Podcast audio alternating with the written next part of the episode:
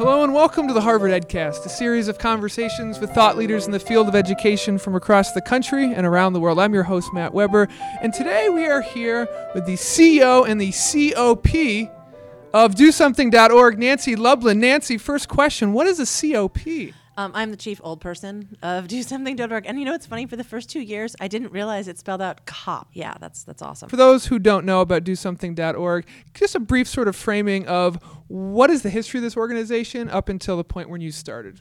Yeah, um, so DoSomething.org is the largest organization for teenagers and social change. Um, we run cause campaigns about things that kids care about. It was started in 1993 by Andrew Shue while he was on Melrose Place. He probably could have started a cologne line or like a line of sneakers with his name on it, but instead he channeled all of that energy and um, uh, good looks into and fame into starting an organization about young people and social change. Um, when I got there in 2003, Melrose Place was off the air. Um, he was living in Jersey with three kids. The the world had changed, and the organization had fallen on hard times. Um, they had just laid off 21 out of 22 people. They had $75,000 left in the bank, and they were 250 in debt. And um, they had lost their free office space, and everything was in boxes and storage in Queens, and nobody knew who had the key. And maybe the worst part was when organizations start to slide downhill and lose their funding, they do what's called follow the money and they experience mission creep. And so when I got there, they defined young people as age 5 to 30, plus parents and teachers, which is, is like a village. That's, it's, not, it's not really young people. It wasn't very focused.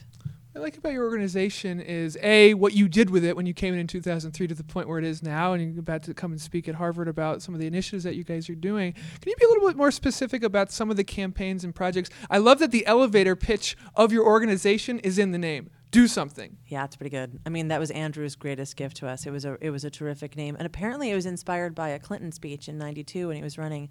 That he gave a speech, kind of like his equivalent of the JFK speech, "Ask Not." Instead of "Ask Not," it was a do something speech, and um, that was the epiphany for Andrew. Wow, that'd be a great name for an organization. Um, and yeah, I mean, we, we run campaigns. We like to say we're not the organization that's ever going to take away their tater tots. Hmm. So, for all the educators listening, you know, Tater Tot Day is the best day of school lunch. Tater Tot Day is the one day when no one tries to sneak off campus for lunch. So, um, we other organizations will tell them how obese they are. Other organizations will try and take away those saturated fats we're going to focus on things they care about. So we watch our analytics. We're lucky we have two full time data scientists on staff, and they tell us, you know what, kids are searching bullying a lot more, or we're seeing a huge spike in XYZ. Um, and so we listen. Um, we don't strive to teach them, we strive to be authentic. Ooh, dramatic pause. Wow, yeah. Yes. I think one of the interesting things about today is the ed schools obviously been focusing on bullying for the past, you know, strongly for the past year, two years. And today, what you're here at Harvard to talk about is a bullying case study about some of the work that you guys have been doing and how data, as you mentioned in your organizations, come really into the equation when you're, you know, working with younger people. Uh, say a little bit more about that. So um, we we were part of the launch of the Bully Project, the film, um, and we worked with the Einhorn Trust on this, and we were really excited to do um, an app on Facebook where kids basically scored their schools. And for us, it, it, was kind of lead generation, I'll call it. I mean, it was a scale play. We are a scale play. We want as many kids as possible. And, um, and then we hired Jeff, who I'm going to throw to um, in a second here, who realized we actually have a ton of data that's coming in based on these eight questions.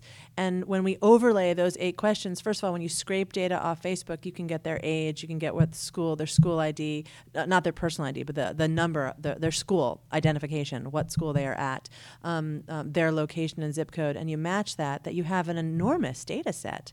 Um, so I'm, I'm going to throw quickly to Jeff, if that's okay. Yeah, Jeff is the DoSomething.org data guru, perhaps. Oh, I like that. And uh, scientist. That's good. oh, you just gave him a new title. Okay. Put it on the website. Now, Jeff, tell us a little bit about you get all of this data. How does this inform practice and the work at DoSomething.org? So I think the first the first step here was actually realizing how much data we really had. Uh, we launched it with the film Bully, and I think our original expectations were 20,000, maybe 25,000 students scoring their school and answering these uh, quantitative and qualitative questions about their experience with bullying. Um, to date, we've had 200,000 kids install the app. almost 70% of them actually go through all the questions. And then being able to layer this with social graph data. We, all of a sudden, we have a data set that's not just frivolous or anecdotal, it's actually very robust. So, um, one of the first steps we have is we are releasing the data set for academics who have more bandwidth and actually expertise in bullying to play with, and really start layering it with external sources that we don't have the bandwidth to do. Um, we've put together a short preliminary findings where we've run some uh, basic correlations between the um, attributes that kids spoke about, and we're um, publishing those today as well. Nancy, now now that you have the data and you have all this great results, um, what do you, as the CEO of this organization, with the prompting of to do something, what is they what are what are students to do around bullying? I, I think what's really interesting about the data is that it does inform. Uh, that's, that's really the heart of your question. And um, Jeff and his counterpart, our other data scientist at the office, whose name is Bob, Jeff and Bob really have um, encouraged us to think about the organization more like an organism in that um, if you think about it, when you put out your hand and you touch the stove and the stove is hot, your nervous system comes back and say, pull your hand back, that stove is hot, what's the matter with you? So you change, you change behavior and, and you breathe kind of without thinking, but there is a central nervous system that's telling you, keep breathing, keep walking, right foot, left foot, right foot, left foot. And um, as organizations, we should be more conscious of that communication. And so when we see that something is hot, we react to it. Um, so we're doing a much better job of listening, um, listening to that information. Now, having said that, like I'm still also inspired by people like Steve Jobs, right, who never listened, to, never did a focus group, and never listened to anybody. And I, I think that there's still a role for instinct, or new things would never happen. Um, but uh, I think we're doing a much better job of, of, of, listening and turning out things that kids want, which makes us a more, to what I said before, authentic organization. So, an example of this would be um, um, texting. If you're an educator or you're an organization that focuses on young people and you're not using text as a means of communicating with young people, you are ignoring their number one form of communication. The average, take a guess, Matthew. How many text messages do you think the average teenager gets a month? A month? A month. Let's go with 400. Okay, it's 5,000. So that's Make, making me look dumb, Nancy, with these impromptu questions. well, you know, not everybody can go to Brown. Sorry. So um, she went to Brown. I made a Harvard joke. I had to. I had to. I had, oh no, I'm not a lawyer. Oh my gosh, that hurt. Ouch. Um, I was almost a lawyer, but then I saw Oh. the light. I saw the. I never took the bar. Oh, but you went to law school. Ouch. We- Okay. All right. Now we're even. You got me back. Fine. Fine. I've got some drew bad research team here. Yeah, you just drew blood. That was good. I did go to law school, and I hated every every single minute of it. Um, I think you're doing all right, Nancy. I'm doing fine. I'm doing fine. We don't need more lawyers, do we? No. Okay. So, um, yes. So texting, um, and and again, listening and being in mediums that they care about. So I can I can give you here you go. Here's news flash, Matthew. In 2013, you're going to see us do a lot more smart work on YouTube because it's the only place where they spend more time than Facebook. Um, I know Facebook and, and like here at Harvard, hallowed, hallowed be thy name, Facebook. I mean, not Harvard. Um, but YouTube actually, um, sorry, Zuckerberg fans, kids love even more. So we need to be on YouTube, and we're not. Right now, we think of YouTube as like a warehouse for past PSAs and bloopers. Um, and if you really uh, are thinking um, about young people and how to reach them and engage them, video should be a big part of what you do. So um, authenticity. And with these campaigns, obviously, data informing what you guys are working on. I mean, uh, you're going to be on YouTube, but what are some of the more advocacy roles that you're going to be playing in the next coming years in terms of a strategic vision over the next, say, five years? Yeah, I, I, my hope is that we are a trusted resource for teens to turn to, and but where teens turn, we will be. So if they're texting, we're texting. If they're using mobile apps, um, we have hot mobile apps. Um, if they're on YouTube, we're on YouTube. That if there's a young person who cares about social change and wants to have an impact in the community, we're going to make it really easy for them to do so um, in a place where they want to do it in a way that they want to do it, using language that they use. We're not your grandma's Girl Scouts. Usually at the end of each podcast, I say, where can people go to find out more information about Oh. what's your website?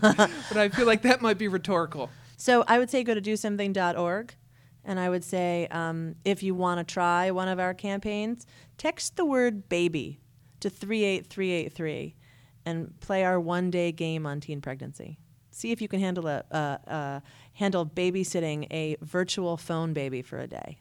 Nancy, uh, you do such great work there, uh, and as someone who watches Hulu videos at night to see the DoSomething.org uh, ads in the middle, it was it's a great honor to interview you today. I did have a question from one of my roommates who said, "Oh, you're interviewing uh, the person I'm from married. DoSomething.org." Oh, okay, never mind. Then I I take it back now. I'm kidding.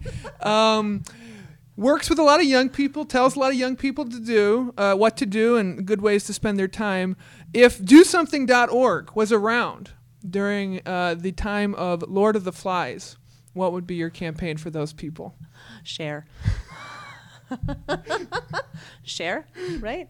Is that the right answer? Share, do not Share. kill. Yeah, all are all are good. I prefer Game of Thrones. Game of Thrones is also good. What would you tell them?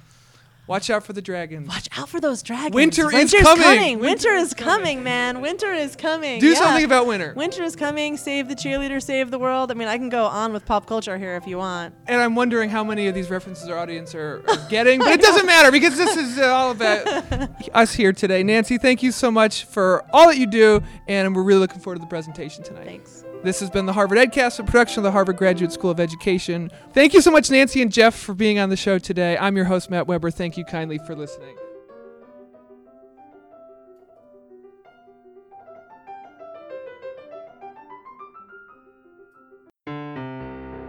The Harvard Graduate School of Education, working at the nexus of practice, policy, and research.